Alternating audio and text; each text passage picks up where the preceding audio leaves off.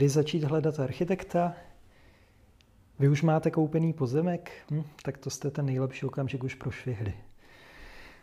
Oslovit architekta až po koupení pozemku naštěstí neznamená, že je vše ztraceno. Ostatně skutečně špatný pozemek neexistuje, ale o tom už byla řeč v první epizodě. Ale zvláště v případech, kdy si vybíráte z pozemku několika, může být pomoc architekta hned od začátku zásadní. Pokud navíc plánujete koupit rovnou dům k rekonstrukci, jděte si ho prohlédnout s architektem či projektantem zcela určitě. Možná vám i doporučí návštěvu dalšího specialisty, který prověří statiku, historickou hodnotu nebo třeba zdraví dřevěného krovu. Ve většině případů dokáže architekt už předem a prakticky od stolu získat informace z katastru nemovitostí, územního plánu a dalších zdrojů a vyhodnotit základní klady a zápory vyhlédnutého pozemku. Často se pak stává, že na místo už pak nemá smysl ani vyrážet. A pokud budou všechny hvězdy příznivě nakloněny, danou nemovitost pak asi sice navštívíte i v doprovodu zkušeného realitního makléře, ale jeho zájmem je především její prodej.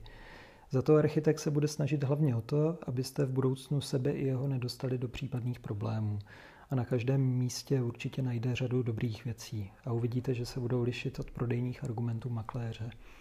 Nemalou výhodou je pak i fakt, že se se svým architektem trochu více poznáte už předtím, než začne pracovat na návrhu a projektu. Mnohdy je taková návštěva pozemku zároveň úvodní konzultací. A nenajde-li si na ní architekt čas, pravděpodobně nebude mít dostatek času ani na kvalitní práci na projektu v budoucnu. Takže platí, čím dříve se na architekta obrátíte, tím uděláte lépe.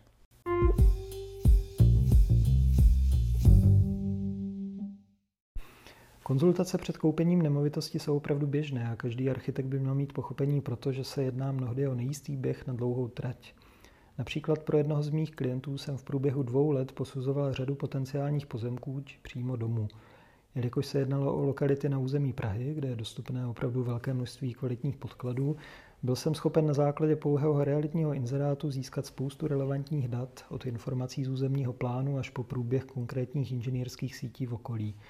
Pár nemovitostí jsme pak důkladně procházeli a poslední z nich se podařilo koupit. Byla zdaleka tou nejlepší ze všech. Naše spolupráce pak pokračovala návrhem, projektem a realizací rodinného domu, který na mých stránkách martinrosa.cz najdete jako modřanský raumplán.